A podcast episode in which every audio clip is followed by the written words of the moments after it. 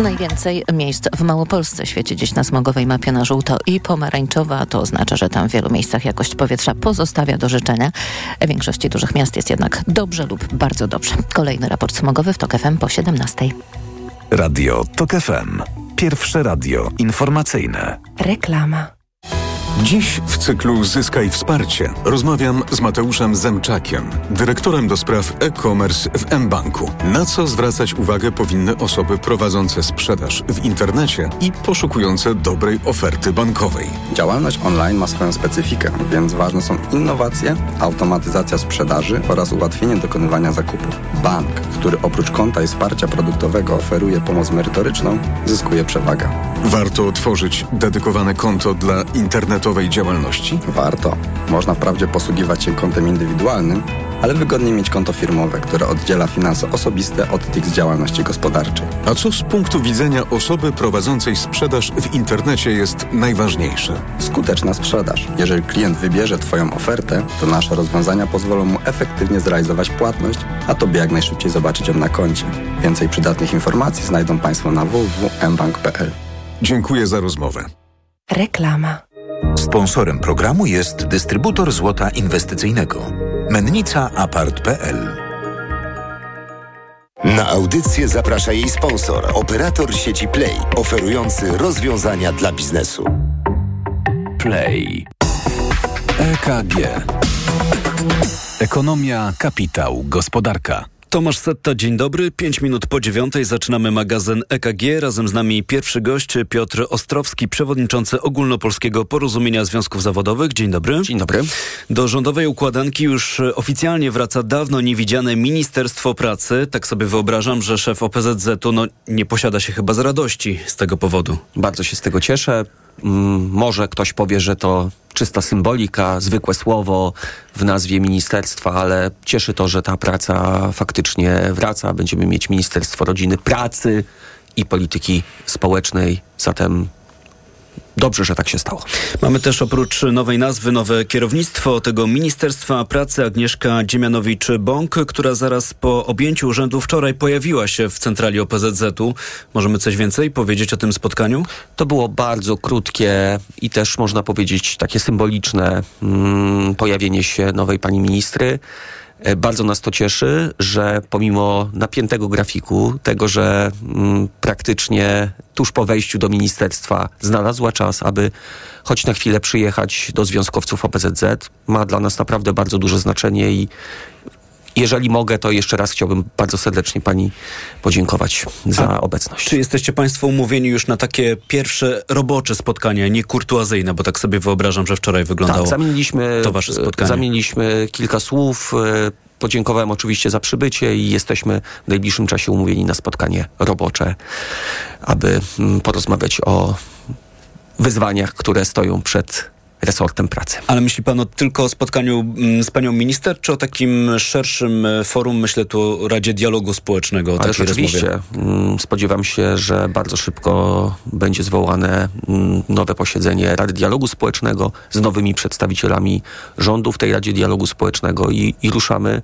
ostro z rozwiązywaniem najważniejszych problemów w sferze społeczno-gospodarczej w Polsce. A tak przy okazji RDS-u to też e, wiemy już, kto będzie kierować e, pracami Rady Dialogu jeszcze Społecznego? Nie wiem, jeszcze nie wiadomo. Bo powinien bo... być to ktoś z ramienia rządu. Tak. Któryś z ministrów. To będzie decyzja pana premiera Tuska. Zobaczymy, kto, kto to będzie. Hmm, no, poczekajmy. Poczekajmy, to skoro jesteśmy w tym oczekiwaniu i mają Państwo w planach już jakieś robocze spotkanie i rozmowy z nową panią minister, to pytanie, co pan jako lider centrali związkowej by umieścił na szczycie takiego, mm, na szczycie listy przed takim spotkaniem pilnych spraw do załatwienia? Na pewno wynagrodzenia, to jest wpisane do um, umowy koalicyjnej. O tym także e, wspominał premier Tusk w czasie swojego expose, a więc wzrost wynagrodzeń dla nauczycieli, wzrost wynagrodzeń dla państwowej sfery budżetowej. To a jest tutaj takie... coś, co budzi Państwa wątpliwości? Te 30% podwyżki dla nauczycieli i 20% dla pozostałych pracowników no, chcemy sfery budżetowej? szczegóły. To jest trochę powtórzenie tego, co było mówione w trakcie kampanii wyborczej. Natomiast już dostajemy, brakuje, już dostajemy trochę sygnały, że pra, pozostali pracownicy sfery budżetowej trochę czują się e, postawieni z boku, bo niby dlaczego tu 30, tu 20. Mm, poczekajmy na szczegóły, zobaczmy jak to mm, w szczegółach wygląda i będziemy, będziemy z rządem rozmawiać na ten temat jeszcze. A tak skoro już pan wspomniał o tym expose premiera Donalda Tuska, bardzo dużo padło tam takich postulatów skierowanych bezpośrednio do samozatrudnianych i do przedsiębiorców. Brakowało panu trochę w tym wystąpieniu pracowników? Trochę faktycznie ma pan rację, że ten balans nie został e, zachowany. Fajnie by było usłyszeć sporo więcej na temat y, propozycji dla, dla pracowników, ale Przypomnę, premier Tusk przedstawiając y, nową ministrę Agnieszkę Dziemianowicz-Bąk wspomniał, że e, to będzie e, moment, to będzie rząd, który będzie doceniał pracę Polak, Polek i Polaków. Zatem mniej więcej takie słowa padły. E, nie pamiętam dokładnego cytatu. Zatem warto to podkreślić, że jednak ten, ten element pracowniczy może nie w wielkiej ilości, ale jednak został podkreślony w trakcie ekspoze. No dobrze, to wróćmy jeszcze do tej listy pilnych spraw do załatwienia i spróbujmy ją poszerzyć. Pan powiedział o tych podwyżkach i dla nauczycieli, i dla pracowników budżetówki.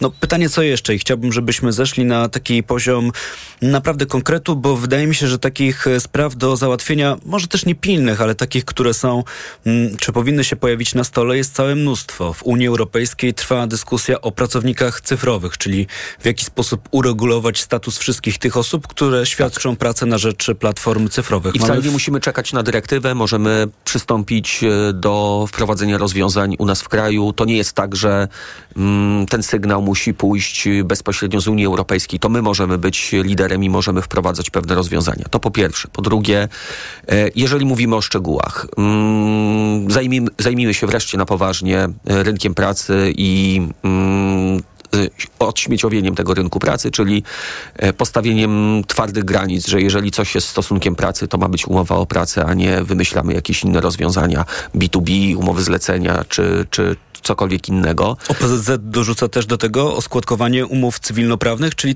znowu no, taka sprawa, która być może nie wydaje się na pierwszy rzut oka pilną do załatwienia, ale od bardzo wielu lat dyskutujemy na ten Generalnie temat. Generalnie uważamy, że y, każda, każ, każdy dochód powinien być w jednakowy sposób y, opodatkowany i oskładkowany. Koniec, kropka. Zatem to się mieści właśnie także w, y, w tym naszym postulacie. Państwowa Inspekcja Pracy? Absolutnie tak.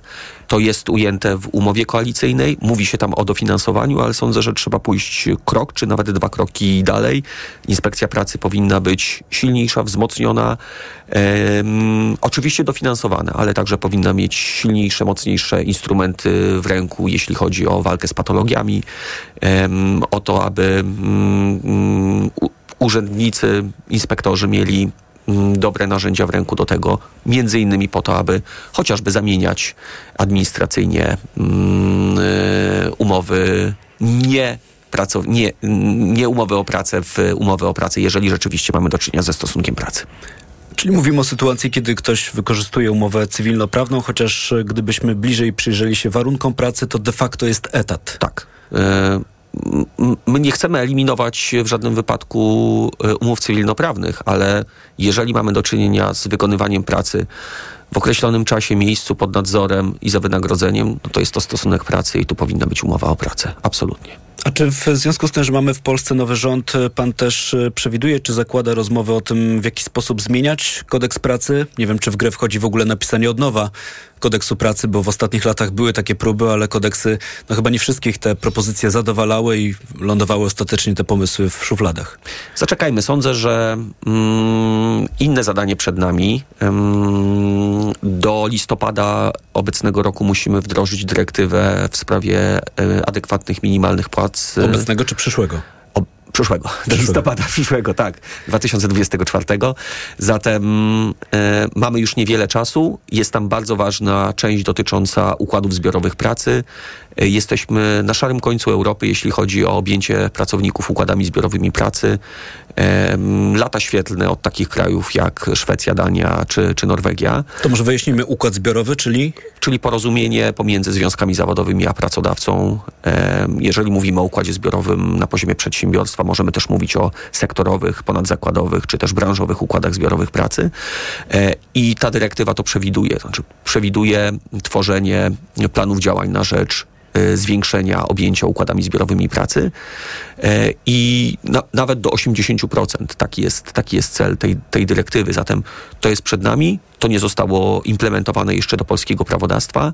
Zatem pilne zadanie także przed e, nowym rządem, przed nowym resortem pracy, aby tą dyrektywę we właściwy sposób implementować i abyśmy wreszcie mm, zaczęli mm, dobijać do mm, krajów Europy Zachodniej, jeśli chodzi o układy zbiorowe.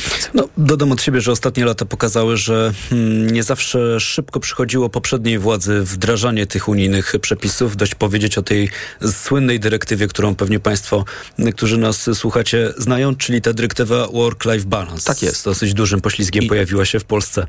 I tu też zdążyłem z panią ministrą Dziemianowicz-Bąk na ten temat e, rozmawiać i jest e, ze strony resortu zrozumienie co do tego, że nie możemy być ostatnim krajem Unii Europejskiej, który implementuje dyrektywy, szczególnie w sferze pracy, polityki społecznej, zabezpieczenia społecznego. E, Mówiłem o jednej dyrektywie, inna dyrektywa, która czeka także na implementację, to ta dotycząca e, równości, przejrzystości płac, związana głównie z postulatem równości płac kobiet i mężczyzn. To na koniec, panie przewodniczący, jeszcze jedna sprawa, wracając do zapowiedzi, które pojawiły się w ekspoze premiera Donalda Tuska. Rada Fiskalna to takie zupełnie nowe ciało, które miałoby w Polsce się mm, pojawić. Też zdaje się, że za niedługi czas to będzie unijny wymóg, ale tutaj premier być może zastosował jakiś wybieg i chce taką radę powołać wcześniej, zanim będzie ona wymagana.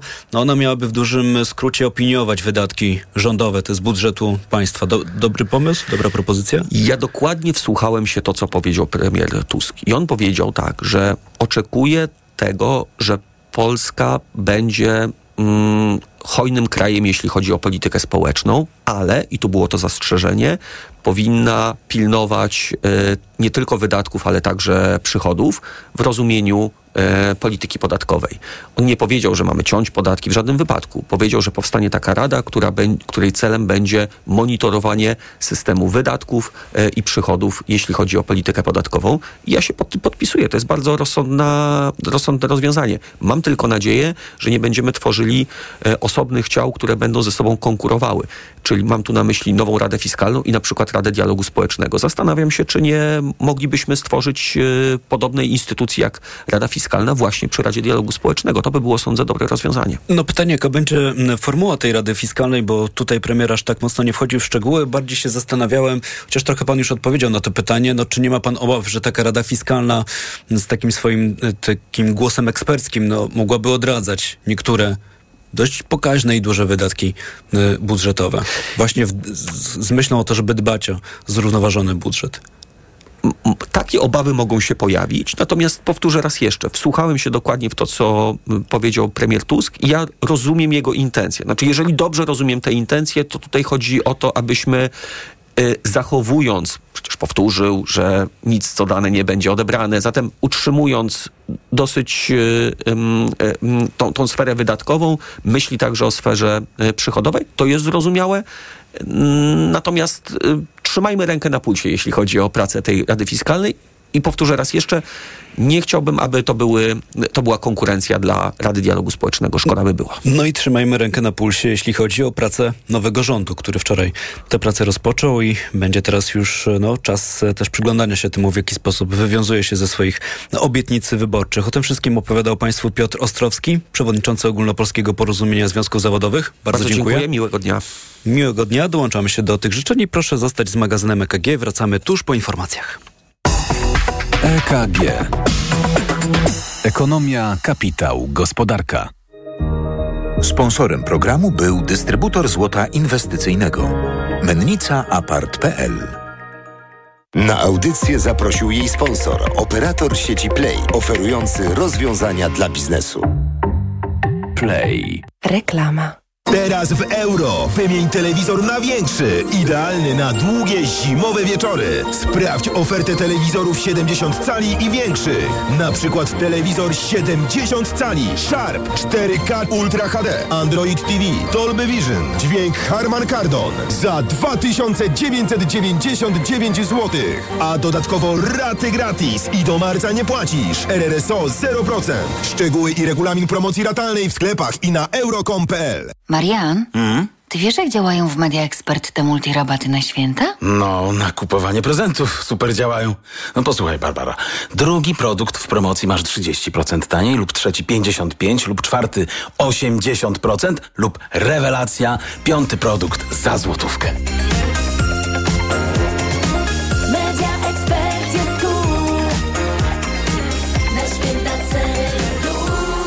Więcej w sklepach i na mediaexpert.pl. Teraz do zakupów zagrzewają biedronkowe oszczędności. Podążaj za nimi także zimą. Do niedzieli. Polskie jabłka Jona Gold na wagę tylko złoty 79 za kilogram. Do tego kaczka świeża bez podrobów Kraina Mięs. Jedynie 8,99 za kilogram z kartą Moja Biedronka. Limit dzienny 3 kg na kartę. Oraz wszystkie soki, nektary i napoje Reviva. 2 plus 1 gratis z kartą Moja Biedronka. Limit dzienny 6 produktów, maksymalnie 2 gratis na kartę.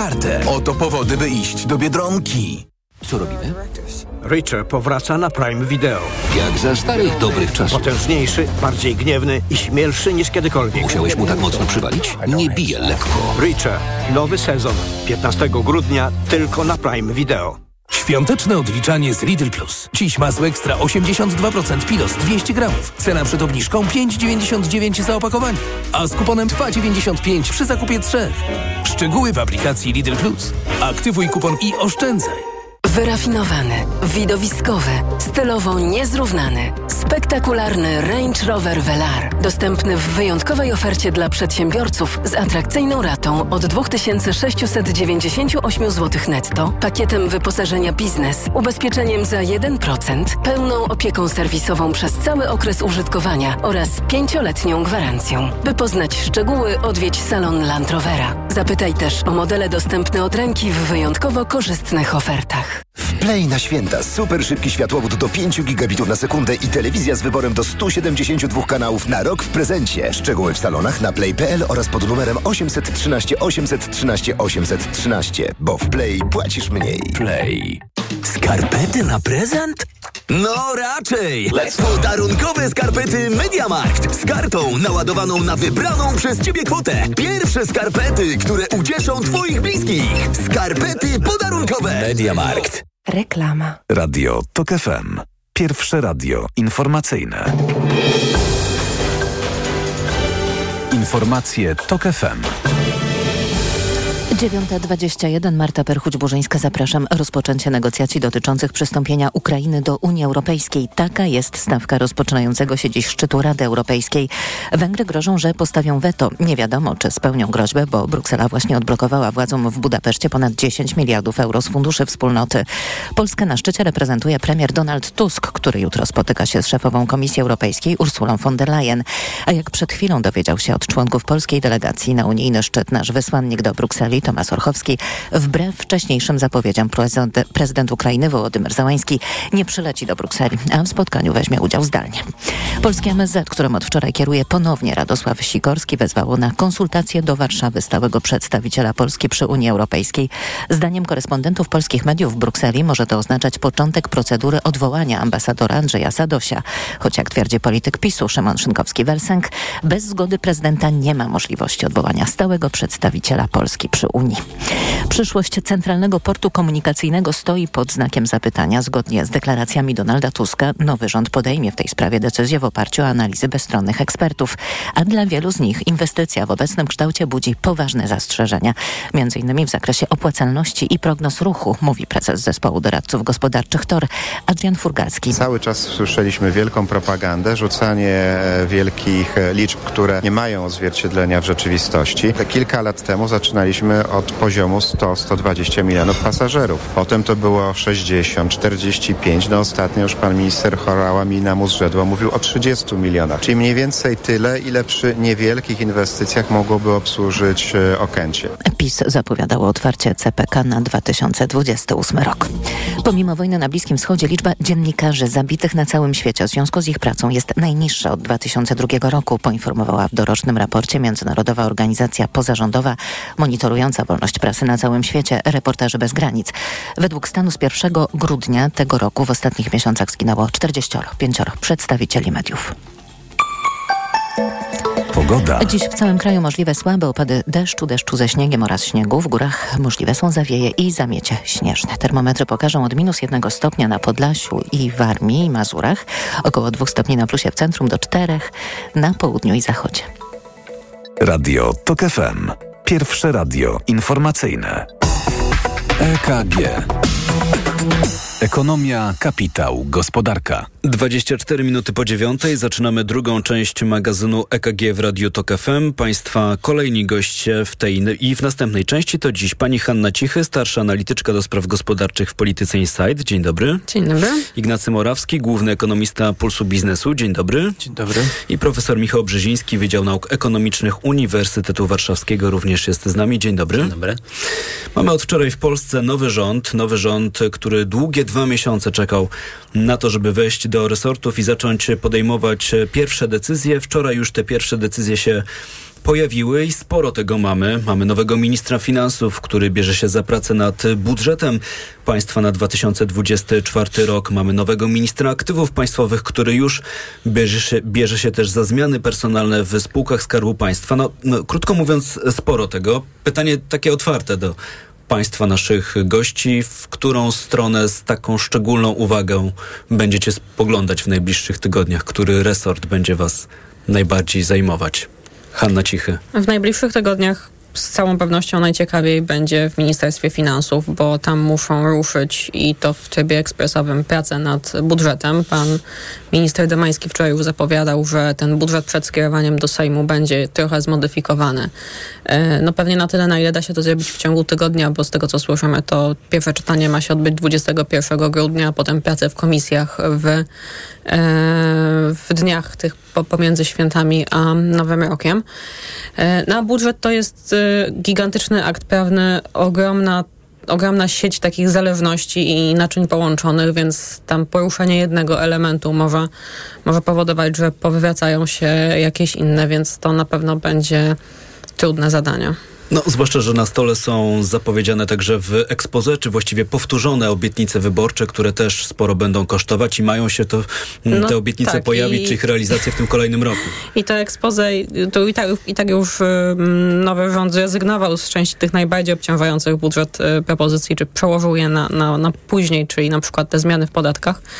Y, ale te obietnice w expose, czy po- zapowiedzi w expose były takie z kategorii zjeść ciastko i mieć ciastko, bo poznaliśmy kilka nowych propozycji po stronie wydatkowej, kilka rzeczy od ograniczających dochody, jak chociażby te zwolnienia mm, ze składek y, ZUS-owskich, czy tam możliwość zawieszenia składek ZUS-owskich dla firm, które nie osiągają przychodów. Mm, A jednocześnie pan premier obiecywał, że będzie y, budżet bardziej zrównoważony, że będzie, no tylko, że jedynym narzędziem, które ma do tego służyć jest Rada Fiskalna. Jeżeli Rada nie jest złożona z alchemików wynajdujących kamień filozoficzny, no to, to tego nie widzę. To mówiła Hanna Cichy, Ignacy Morawski. Myślę, że najciekawsze będą zmiany w tych obszarach, w których e, obserwowaliśmy e, najgłębszą rewolucję organizacyjną w ostatnich ośmiu latach, czyli media publiczne, spółki Skarbu Państwa, e, może sądownictwo. Ale to mówię jako e, obywatel. Natomiast oczywiście z punktu widzenia analityka ekonomicznego najciekawsze będą zmiany, tak jak powiedziała Hania, w, w resorcie finansów, bo tam jest y, ulokowane największe wyzwanie, przed jakim stanie pewnie gospodarczy w krótkim okresie ten rząd, czyli pogodzenie dość hojnych obietnic fiskalnych y, z jednoczesną obietnicą zadbania o większą stabilność e, budżetu. Więc mamy z jednej strony dość duże e, nowe wydatki, przede wszystkim podwyżki w sferze budżetowej, w tym szczególnie wysokie podwyżki dla nauczycieli. Wysokie mówię nominalnie, tak, bo przez, tak naprawdę przez wiele lat te, te wynagrodzenia nie rosły szybko, więc to jest trochę nadrabianie zaległości z poprzednich lat. No ale na najbliższy rok, jak na jeden rok, to one są wysokie, generują koszty. E, I w jakiś sposób trzeba będzie znaleźć finansowanie e, na to. W krótkim okresie pewnie odbędzie się to poprzez wyższe powiększenie deficytu. Natomiast e, w perspektywie paru lat pewnie trzeba będzie jakoś to zbilansować. Jak? To jest pewnie największy znak zapytania. Taki, który się unosi nad nowym ministrem finansów. E, Przypomnę, to Andrzej Domański, poseł Koalicji Obywatelskiej. Mm, Ktoś, kto wcześniej w Ministerstwie Finansów e, no nie ma za sobą tego doświadczenia, żeby kierować takim resortem. Ma też jeszcze jeden kłopot takiej natury personalnej, to znaczy poprzednicy. Wbrew takiej, wydaje mi się, tradycji z poprzednich e, lat czy poprzednich kadencji, no nie zostawiono w Ministerstwie Finansów wiceministrów, takich, którzy mogliby rzeczywiście pomóc e, przejść przynajmniej przez te pierwsze tygodnie, pierwsze miesiące nowemu ministrowi Ale już ten finansów. minister ściąga, ściąga chyba takich ludzi.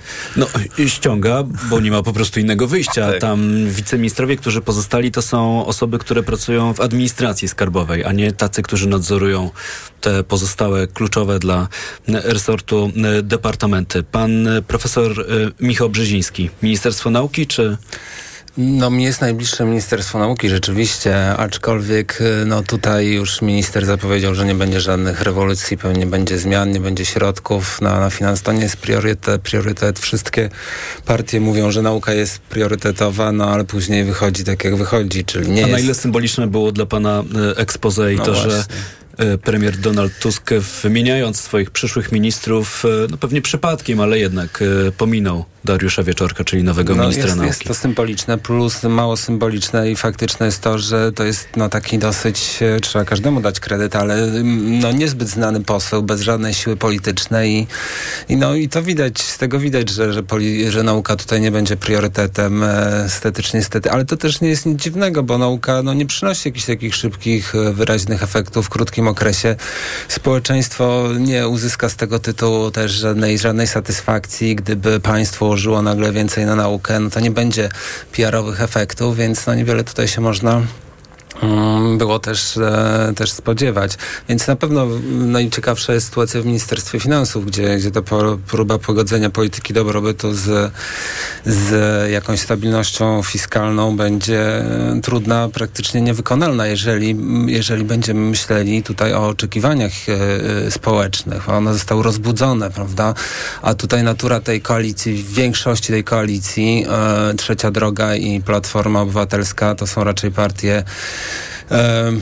mieszczaństwa czy przedsiębiorców, to jest ich główny elektorat i trudno się spodziewać, żeby oni w dłuższej perspektywie no, jakoś zwiększali te, te wydatki na, na dochody pracowników. E, e, generalnie można powiedzieć, że, e, że, że można się tutaj spodziewać no, ruchu w stronę konsolidacji bardziej fiskalnej i pewnego wzrostu niezadowolenia społecznego w dłuższym okresie. To mówił pan profesor Michał Brzeziński. Proponuję, żebyśmy w tej części wrócili jeszcze do tych spółek Skarbu Państwa, o których tak tylko sygnalnie powiedzieliśmy. Ja też sygnalnie mówiłem o tym, że nowy minister aktywów, czyli Borys Budka, wczoraj wstrzymywał się przed dyskusją czy mówieniem o zmianach personalnych, ale jednak pierwsze takie decyzje już zapadają. Z Rady Nadzorczej Orlenu została odwołana przez ministra Znana skąd inąd Janina Gos, czyli bliska, wieloletnia przyjaciółka y, prezesa Prawa i Sprawiedliwości Jarosława Kaczyńskiego. Pan minister był też pytany bezpośrednio o szefa Orlenu, czyli Daniela Obajtka i tutaj mm, powiedział pan minister, że oczekuje mm, przez prezesa Obajtka, że ten spełni swoją publicznie złożoną zapowiedź, że w związku ze zmianą polityczną w Polsce, chociaż to była obietnica złożona na kilka miesięcy przed wyborami, że pan prezes sam e, poda się do dymisji. E, Hanna Cichy, e, spodziewa się pani w tym obszarze, no myślę przede wszystkim o zmianach kadrowych, jakichś szybkich, zdecydowanych działań, czy wręcz przeciwnie? Czy te działania będą tak szybkie, jak mogą być, bo jednak y, tutaj te procesy też mają jakieś swoje y, ramy prawne. Część tego to są spółki giełdowe, nie we wszystkich. Znaczy, udział Skarbu Państwa w tych spółkach jest różny. Znaczy, od, od, nawet tam, gdzie jest y, większościowy, no to to nie zawsze wystarczy, aby zrobić to wszystko szybko. Trzeba powołać radę, trzeba zwołać walne zgromadzenia. No, to, to jest proces, który trwa. Tutaj chyba zostały za bardzo rozbudzone przez polityków oczekiwania wyborców, którzy mm, politycy obiecywali, że w pierwszych 24 godzinach po to wylecą takie i takie osoby, posprzątamy media publiczne i tak dalej. No i tego po prostu się nie da y, zrobić szybko. Natomiast no, na pewno taka rewolucja kadrowa będzie, ale co więcej, nawet, nawet gdyby ta układanka wyborcza była inna, gdybyśmy mieli na przykład trzecią kadencję rządów PiSu, to też byłyby zmiany w spółkach, bo, bo każda zmiana tego układu sił, nawet taka najdelikatniejsza, powoduje taki efekt domina, że, że również zmienia się ten układ y, podziału wpływów w spółkach, w mediach i w wszystkich innych podmiotach powiązanych. No jest taki jeden bank, y, PKO Bank Polski, w którym bez y, takich zmian w ciągu kadencji tam bardzo często zmieniali się prezesi. W porównaniu do y, prezesa, który mm, tam przez y, kilkanaście lat był na czele PKO BP, no to była dosyć duża rotacja tych stanowisk. Y, Mówiła przed momentem pani Hanna Cichy, to jeszcze może pan Ignacy Morawski, bo w ramach tej dyskusji o spółkach Skarbu Państwa, no też siłą rzeczy działa taka giełda nazwisk. Pytanie, czy tak po lekturze tych nazwisk można zakładać, że nowa koalicja wywiąże się tutaj w tym obszarze ze swoich obietnic, czyli że będą to eksperci, sprawdzeni menadżerowie, e, a nie osoby z klucza czy rozdania politycznego. No, ale moim, moim zdaniem trudno rozdzielić e, świat ekspercki od świata po, polityki, tak? No przecież nie będą rządzić spółkami Skarbu Państwa ludzie kompletnie obcy politykom, bo to są na, na tyle duże podmioty o, o potężnym wpływie na gospodarkę, że nikt nie zdecyduje się ich powierzyć osobom zupełnie spoza, można powiedzieć, świata politycznego, kompletnie z, z innej rzeczywistości. To Więc zapytam inaczej, to na moim czym zdaniem jest powinno polegać element ważny. Odpolitycznienie Tak, spółek masz- Skarbu moim zdaniem jest inny element ważny, pewne zwiększenie przejrzystości, transparentności e, sposobu powoływania e, tych ludzi. Tak? Znaczy ja, ja, ja tak rozumiem główne zobowiązania podjęte przez e, nową koalicję, że ten proces będzie proces będzie odpolityczniony, czyli że będzie w pewnym sensie e, bardziej przejrzyste dla obywateli, dlaczego tacy, a nie inni ludzie spółkami skarbu zarządzają, jakie mają kompetencje, czy spełniają pewne minimalne kompetencje, tak? Ehm, więc ja, ja to rozumiem w ten sposób, ale nie oczekujmy, że w spółkach Skarbu Państwa znajdą się nagle ludzie zupełnie niepowiązani z, z polityką.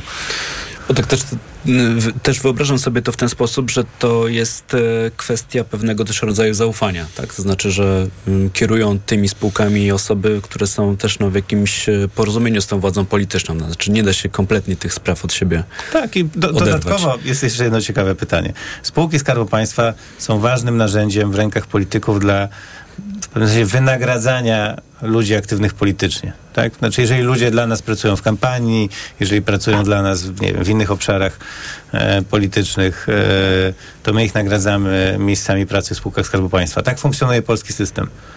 E, Nie da się bez tego prowadzić, moim zdaniem, normalnie e, dużej partii politycznej. I, I ciekawe, jak to będzie wyglądało, bo to w oczywisty sposób jest, e, no, jest odbierane jako słabość polskiego systemu, tak? Czyli fakt, że następuje duża wymiana kadr. To ja bym to odwróciła, to co powiedział Ignacy. Nie ma drogi do mm, odpolitycznienia spółek Skarbu Państwa innej niż ich prywatyzacja.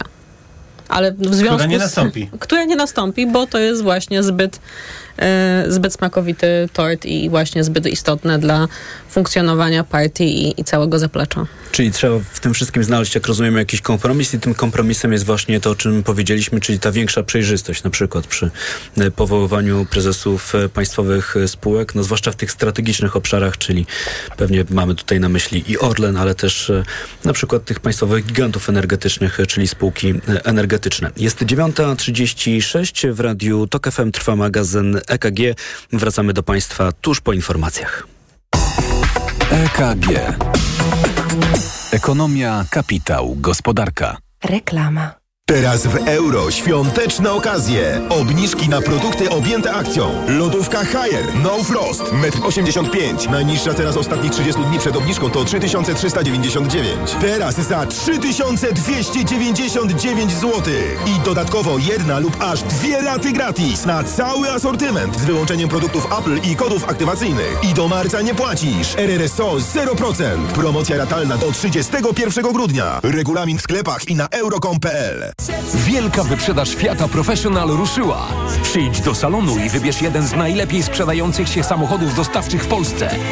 Teraz gama Fiata Professional z wyprzedażowymi rabatami aż do 27 tysięcy złotych netto i w promocyjnym leasingu dla firm od 102%. Poznaj szczegóły u doradców handlowych Fiata Professional, docenionych w wielkim teście salonów Autoświata 2023 za wysoką jakość obsługi. Sprawdź ofertę w najbliższym salonie lub na fiatprofessional.pl. Przewodnik TOK FM. Na zdrowie. Słuchaj od poniedziałku do piątku po 14.30. Do usłyszenia. Ewa Podolska. Sponsorem programu jest dystrybutor suplementu diety probiotyku Vivomix. W Mercedes-Benz 6 równa się 25? tak! W Mercedes-Benz 6 równa się 25. Jeśli masz Mercedesa starszego niż 6 lat, skorzystaj z przeglądów i wybranych usług w autoryzowanych serwisach do 25% taniej. Zaufaj naszym ekspertom i podaruj drugą nowość swojemu Mercedesowi dzięki programowi Service Select. Do 25% korzyści w dowolnym momencie. Odwiedź autoryzowany serwis Mercedes-Benz lub wejdź na mercedes-benz.pl zakładka serwis. Świąteczne zakupy robię w Lidlu. Już teraz. Pakowarka próżniowa do żywności. Idealna na święta. 30 zł taniej z kuponem Lidl Plus. Tylko 119 zł. Najniższa cena z ostatnich 30 dni przed obniżką 149 zł.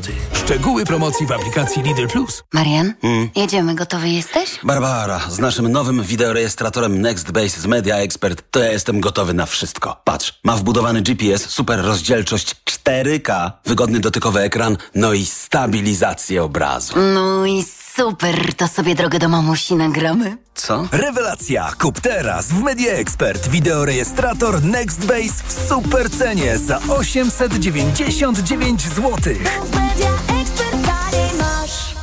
Ile to kosztuje? I finałowe pytanie. Ile w McDonald's kosztuje teraz cheeseburger z frytkami i napojem? 10 zł. Tak jest! Odkryj Hit Maka, a w nim m.in. cheeseburger z małymi frytkami oraz małym napojem za 10 zł. Febrisan na grypę i przeziębienie. Febrisan na katar i gorączkę. Febrisan na ból gardła i głowy. Febrisan. Wszędzie Febrisan. I dobrze, gdy przeziębienie wywraca życie do góry nogami, to on stawia na nogi. Febrisan przywraca codzienną równowagę. To jest lek. Dla bezpieczeństwa stosuj go zgodnie z ulotką dołączoną do opakowania. Zwróć uwagę na przeciwwskazania. W przypadku wątpliwości skonsultuj się z lekarzem lub farmaceutą. Febrisan. Jedna saszetka 5 gramów proszku zawiera 750 mg paracetamolu, 60 mg kwasu ascorbowego i 10 mg chlorowodorku fenefryny. Wskazania. Krótkotrwałe leczenie objawów przeziębienia i grypy takich jak gorączka, dreszcze, katar głowy, mięśni, gardła. Podmiot odpowiedzialny. Healthcare AS. Świątecznie niskie ceny w Mediamarkt. Odkurzacz bezprzewodowy Samsung Jet 95 za 2699 zł. Taniej o 450 zł. Najniższa cena z 30 dni przed obniżką to 3149 zł. A dodatkowo podziel się opinią i otrzymaj zwrot 300 zł w ramach akcji producenckiej. Warunki uzyskania zwrotu w regulaminie na samsung.com.pl Mediamarkt. Reklama. Radio TOK FM. Pierwsze radio informacyjne. Informacje TOK FM. 9.41 Marta Perchuć-Burzyńska. Zapraszam. 11 osób, w tym troje dzieci zostało rannych po ataku rosyjskich dronów na obwód Odeski na południu Ukrainy. Poinformowały lokalne władze. Siły Obrony Powietrznej zestrzeliły 41 z 42 bezzałogowców, przekazała ukraińska armia. Protesty przewoźników na przejściach granicznych z Ukrainą nie zostały zawieszone, ale protestujący dają szansę nowemu ministrowi infrastruktury. Minister Dariusz Klimczak w pierwszym dniu urzędowania przyjechał do Lublina na spotkanie z przewoźnikami. Będę chciał wszystkie te uwagi skrupulatnie przekazać stronie e, ukraińskiej. Rozwiązanie tej kwestii, tego problemu jest nie tylko w interesie Polski, naszej gospodarki, ale wspólnotowego rynku, ale także Ukrainy. Dajemy duży mandat zaufania panu ministrowi. W naszej opinii rozmowy są konstruktywne, w naszej opinii widzimy zrozumienie dla naszych postulatów. W ramach naszej dobrej woli przepuszczamy więcej samochodów niż nie jest zgłoszeniu. Polscy przewoźnicy blokujący przejścia graniczne z Ukrainą domagają się m.in. wprowadzenia zezwoleń komercyjnych dla firm ukraińskich na przewóz towarów. Chcą również zawieszenia licencji dla firm transportowych, które powstały po wybuchu wojny w Ukrainie. Na wyjazd z Polski na Ukrainę przez przejście graniczne w Chrebennem kierowcy czekają ponad 14 dni. Protestujący przewoźnicy przepuszczają tam po dwa pojazdy na godzinę. Po południu w Sejmie jeszcze raz zostaną zapalone świece hanukowe, te same, które przedwczoraj gaśnicą zgasił poseł Konfederacji Grzegorz Braun. W uroczystości wezmą udział prezydent Andrzej Duda i marszałek Szymon Hołownia wraz z prezydium Sejmu. Postępowanie w sprawie wtorkowego zdarzenia w Sejmie z urzędów wszczęła już prokuratura okręgowa w Warszawie. Grzegorz Braun został ukarany przez prezydium Sejmu, a jego partia Konfederacja zawiesiła go w prawach członka i zakazała wystąpień z mównicy sejmowej. W wyższych partiach Tatr panują bardzo trudne i niebezpieczne warunki do uprawiania turystyki. Śnieg w wielu miejscach jest nieprzedeptany, a wiatr utworzył głębokie zaspy w zagłębieniach terenu. Dodatkowym utrudnieniem jest niski pułap chmur, który może ograniczać widzialność w terenie. Pracownicy Tatrzańskiego Parku Narodowego apelują o rozwagę i o niewchodzenie na zamarzające tafle lodu na tatrzańskich stawach. Lód jest jeszcze bardzo cienki i z łatwością może się załamać. Pogoda. Dziś w górach możliwe są zawieje i zamiecie śnieżne w całym kraju. Słabe opady deszczu, deszczu ze śniegiem oraz śniegu. Termometry pokażą od minus jednego stopnia na Podlasiu, przez około 2 na plusie w centrum do 4 na południu i zachodzie. Radio TOK FM. Pierwsze radio informacyjne. Sponsorem programu jest dystrybutor złota inwestycyjnego. Mennica Apart.pl Na audycję zaprasza jej sponsor, operator sieci Play, oferujący rozwiązania dla biznesu. Play. EKG. Ekonomia, kapitał, gospodarka. 9.43 to czas na trzecią część magazynu EKG w Radiu TOK FM. W tej części będę Państwa, naszych gości, e, pytać o zdziwienia, ale wcześniej taki powiedzmy sobie obowiązkowy punkt, który musi się znaleźć w naszym programie, no bo też zapowiadaliśmy, że e, będziemy o tym rozmawiać. Amerykańska Rezerwa Federalna i wczoraj decyzja w sprawie stóp procentowych za oceanem. Zgodnie z przewidywaniami, prognozami mm, ekonomistów stopy procentowe pozostały w miejscu. Pan Ignacy Morawski, przypomnę, główny ekonomista Pulsu Biznesu.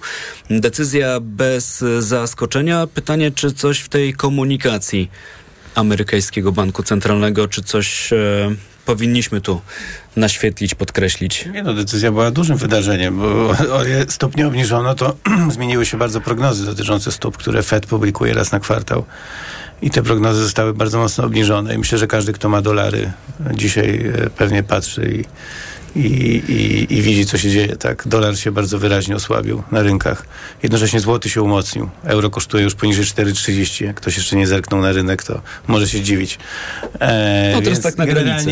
Więc generalnie e, e, Fed dał, dał, dał sygnał, że widzi możliwość obniżenia stóp w przyszłym roku. To osłabiło dolara, podniosło popyt na aktywa takie jak e, waluty rynków wschodzących. I to jest, e, to jest duża zmiana w optyce Banku Centralnego Amerykańskiego. Tak, dla porządku jeszcze mm, mm, kursy walut o tej porze to euro po 4,29 dolar, o którym mówimy 3 zł i 95 groszy, funt po 4,98, frank szwajcarski 4,52. To może jeszcze w tym wątku, bo to taki super tydzień, jeśli chodzi o te banki centralne na świecie. Wczoraj Fed, dziś Europejski Bank Centralny, ale tu rozumiem też... No tu bez zmian, ale też powoli zmienia się optyka na rynku na razie. Jeszcze nie banku centralnego, ale coraz więcej inwestorów jest przekonanych, że jakieś cięcia stóp procentowych w przyszłym roku będą. I zobaczymy, czy EBC da jakiś sygnał w tej, w tej sprawie. Pewnie nie, bo to jest konserwatywny bank, ale z wypowiedzi członków zarządu EBC wynika, że oni też powoli zmieniają patrzenie na inflację. Ta decyzja, jeśli chodzi o Europejski Bank Centralny, czyli o to, co ze stopami w strefie euro dzisiaj po południu. Hanna Cichy, coś dodajemy?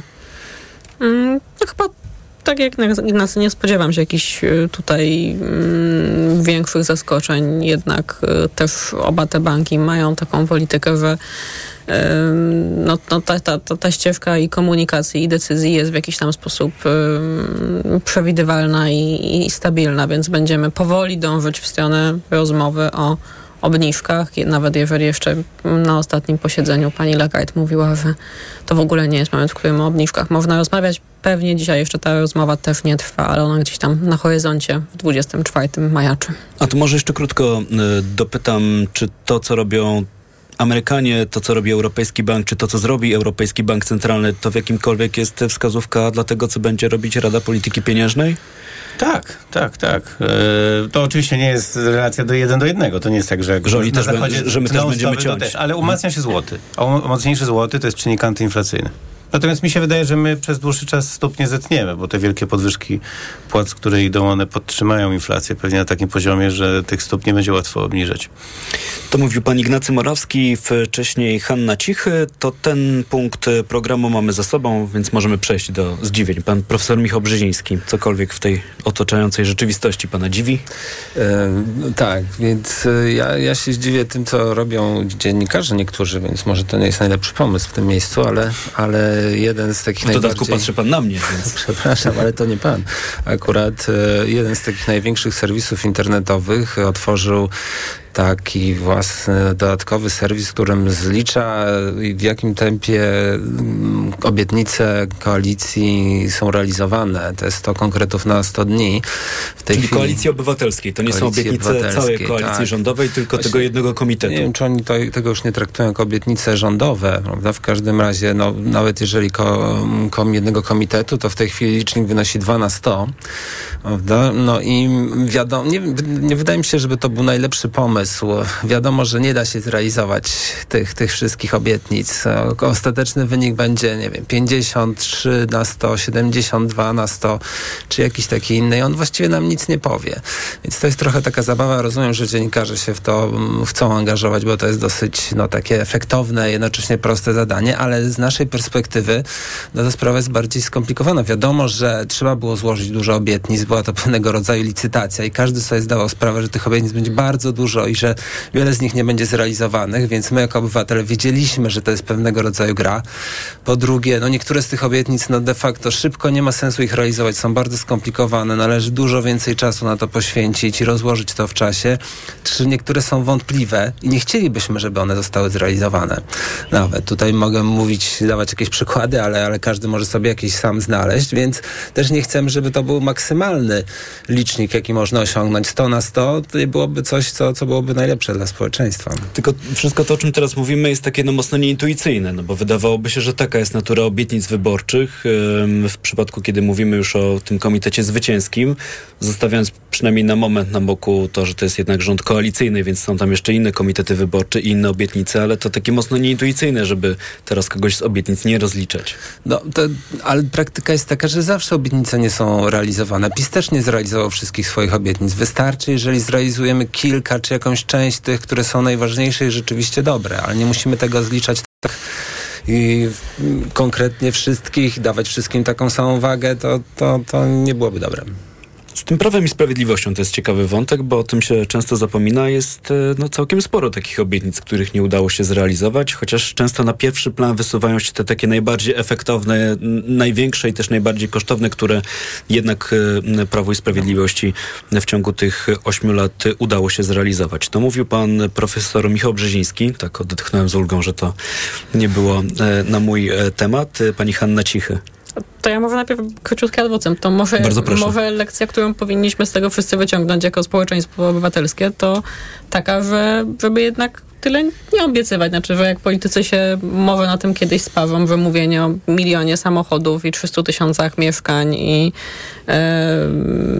o po podniesieniu kwoty wolnej w ciągu dwóch tygodni jest nieodpowiedzialne i wyborcy też przestaną jednak Oczekiwać tego, takiej te- licytacji. Te, tego oczekiwać i Mhm. będziemy się traktować, no wszyscy jesteśmy dorośli, wszyscy uczestniczący w procesie wyborczym. E, bardziej, bardziej poważnie. Ja bym na przykład nie chciała, by pan mi dzisiaj rano, nie wiem, obiecał, że pan mi kupi samochód, tak? Bo, a, a potem bym próbowała pana z tego rozliczać. No, no jesteśmy odpowiedzialni i nie robimy takich rzeczy. konkurencja, pewna gra rynkowa też w świecie politycznym. Gdyby inni obiecywali, no to może i ode mnie byłoby Ale może trzeba, trzeba obiecać mądrzej po prostu, nie? Te rzeczy, które faktycznie, tak, podwyżki dla nauczycieli, ewidentnie ten postulat się przyjął, jest realizowany, będą, będziemy się cieszyć, super. Y, Mnie zdziwił wczoraj prezes Glapiński, y, który powiedział, ciułaliśmy, ciułaliśmy i w banku mamy jakieś 140 miliardów obligacji Skarbu Państwa. Jakby bank był nieodpowiedzialny, czyli prezes taki, co się nadaje do Trybunału Stanu, to mógłby na przykład te obligacje prze, przestawić na rynek, co by całkowicie załamało polski sektor, jakby był nieodpowiedzialny. No jest to taka dosyć mało subtelna groźba, że gdyby były próby jednakowo wstawiania prezesa przed Trybunałem Stanu, no to on może odwrócić ten cały program skupu obligacji dosyć szybko i naprawdę wywołać dosyć poważną zapaść na rynku, utrudniając rządowi finansowanie potrzeb pożyczkowych. Tutaj wydaje mi się, że jest potrzebne krótkie wyjaśnienie. Ten skup obligacji, o którym często mówiliśmy, to miało wszystko miejsce w czasie pandemicznym i dzisiaj część osób, część polityków także, którzy pracują nad tym wnioskiem do Trybunału Stanu, e, stawiają to prezesowi za, zarzu- za zarzut, chociaż no, wydaje się, że też inne banki centralne w tym samym czasie to robiły, więc, więc tu są pewne wątpliwości, czy rzeczywiście to można zarzucać. I teraz prezes, jak rozumiem, mówi, że gdyby był nieodpowiedzialny, to mógłby ten proces odwrócić i rozumiem w ten sposób zaszkodzić nowemu No, rządowi. Gdyby nagle y, wrzucił na rynek 140 miliardów y, złotych w obligacjach, no to na pewno y, nie ułatwiłoby to zadań nowemu Ministerstwu Finansów. Aczkolwiek to, czy można, czy nie można, to, to, jest też jakiś, czy, czy można było tak robić, jak, jak, jak oni robili, to jest kwestia y, jakichś tam dylematów prawnych, tak, tego jak wygląda nasza ustawa o Banku Centralnym, jak wyglądają regulacje w innych krajach. Tak jest, tak jest. To mówiła Hanna Cichy, chociaż tak się zastanawiam, czy coś wiemy więcej o tym, w jakich okolicznościach padły te słowa? Y, To było podczas. y, Już mówię, wręczenia nagród dla dziennikarzy ekonomicznych imienia Władysława Grabskiego. No czyli... tak, tak, tak, tak. Czyli mm, nie jakoś obecność w mediach, nie jakiś wywiad prasowy, tylko uroczystość, jak rozumiem, w Narodowym Banku Polskim była taką okazją mm, do takiej informacji ze strony prezesa NBP. To było zdziwienie od pani e, Hanny Cichy, Ignacy Morawski na koniec. No ja mogę tylko dodać, że prezes Banku Centralnego mówiący, że jakby był nieodpowiedzialny, to by sprzedał portfel obligacji, to tak jakby szef armii powiedział, że jakby był nieodpowiedzialny, to by wyprowadził czołgi na ulicę. To jest taki mniej więcej kaliber wypowiedzi, żeby e, pozwolić słuchaczom zrozumieć, tak? No kompletnie nieodpowiedzialna wypowiedź. Tak? Więc e, bez względu na to, że ona pewnie była jakaś spontaniczna i w formie pół żartem, pół serio, e, jakiś taki dziwny miks tutaj ironii. E, natomiast no, wypowiedź nie, nie, nieodpowiedzialna. Ja, ja może... E, du- Dużo się e, rzeczy ciekawych dzieje wokół nas i dziwnych, zaskakujących, ale pozostając już w tym temacie krajowym, e, mam pozytywne zdziwienie. E, Zdziwił mnie niski odczyt in- inflacji, niskie dane o inflacji w Polsce w listopadzie. Może nie, nie te główne dane, bo inflacja wynosiła 6,5%. To jest wciąż bardzo dużo, wciąż dużo powyżej celu inflacyjnego. Ale jak sobie spojrzymy na zmiany miesięczne, z miesiąca na miesiąc, cen poza paliwami i żywnością, które w dużej paliwa, poza paliwami, żywnością i energią, czyli tymi towarami, których ceny zależą od procesów światowych bardziej, to zobaczymy, że ten wzrost cen był bardzo niski w listopadzie. I on był w ogóle niski w ostatnich miesiącach. Niższy od oczekiwań, niższy od wielu prognoz, e, mimo że mamy ożywienie gospodarcze, e, e, ożywienie konsumpcji i, i ciekawe, z czego to wynika. Zobaczymy w kolejnych miesiącach, e, co tu nam się kroi. Może nam inflacja zacznie szybciej wracać do niskich poziomów niż się wydawało, a może to był jakiś przejściowy efekt.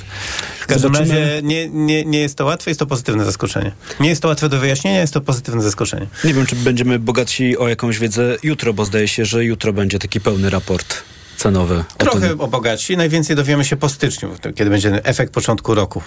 Kiedy obserwujemy zwykle większe podwyżki cen, zobaczymy, jak one duże będą. To jeszcze trochę. Mówił Ignacy Morawski, Puls Biznesu. Bardzo dziękuję. Dziękuję. E, Byli z nami też Hanna Cichy, Polityka Insight. Dziękuję. I profesor Michał Brzeziński, Uniwersytet e, Warszawski. Również dziękuję. Za 5 minut godzina 10, czyli informacje w Radiu TOK FM. Magazyn EKG przygotowała Olga Tanajewska, realizowała Liwia Prądzyńska, a tuż po informacjach audycja I Cezary Łasiczka. Tomasz Setta, dobrego dnia i do usłyszenia. EKG. Ekonomia, kapitał, gospodarka.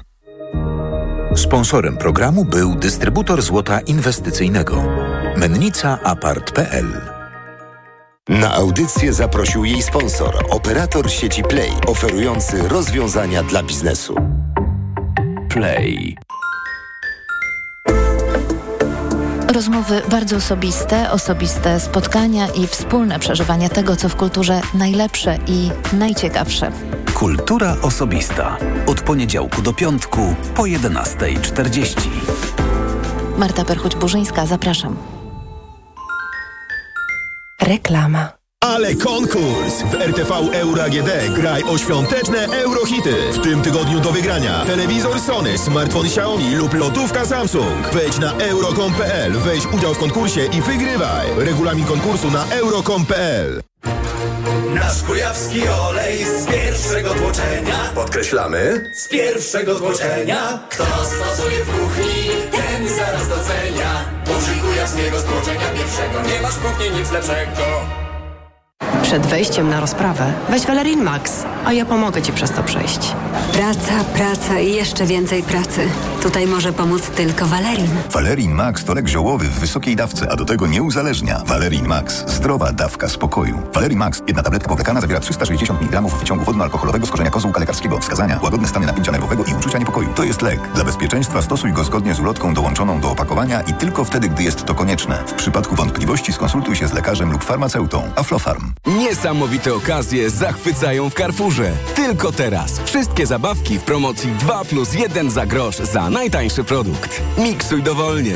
Oferta ważna do 16 grudnia. Carrefour. Niezapomniane święta w wyjątkowych cenach. Znowu dopadła Ci infekcja i nie wiesz co robić? Kluczowe jest działanie na przyczynę choroby. Dlatego weź lek przeciwwirusowy Neozine Forte. Tabletki Neozine Forte pomagają zwalczać wirusy i wspierają odporność. Neozine Forte przeciwko wirusom, przeciwko infekcji. To jest lek. Dla bezpieczeństwa stosuj go zgodnie z ulotką dołączoną do opakowania. Nie przekraczaj maksymalnej dawki leku. W przypadku wątpliwości skonsultuj się z lekarzem lub farmaceutą. 1000 mg inozyny. Wspomagająco u osób o obniżonej odporności w przypadku nawracających infekcji górnych dróg oddechowych. Aflofarm. Po najtańszy koszyk świątecznych zakupów do Biedronki idę. Według najnowszego zestawienia gazety Fakt z dnia 4 grudnia koszyk 30 świątecznych podstawowych produktów jest najtańszy w Biedronce. I to aż o ponad 38 zł tańszy w porównaniu do kolejnego koszyka w zestawieniu. Liczą się fakty. Gdy ceny porównywane są prawidłowo, Biedronka ma najtańszy koszyk produktów. Sprawdź na www.biedronka.pl. Kryteria porównania i doboru produktów przyjęte przez gazetę Fakt. Porównanie cen z dnia 4 grudnia. Biedronka jest liderem niskich cen, także na święta.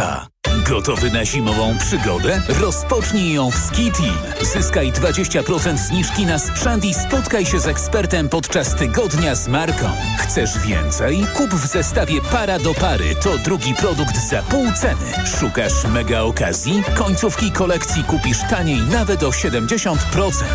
Odwiedź nas w sklepach otwartych także w niedzielę lub kupuj na skiteam.pl. Twoja przygoda na stoku zaczyna się tutaj.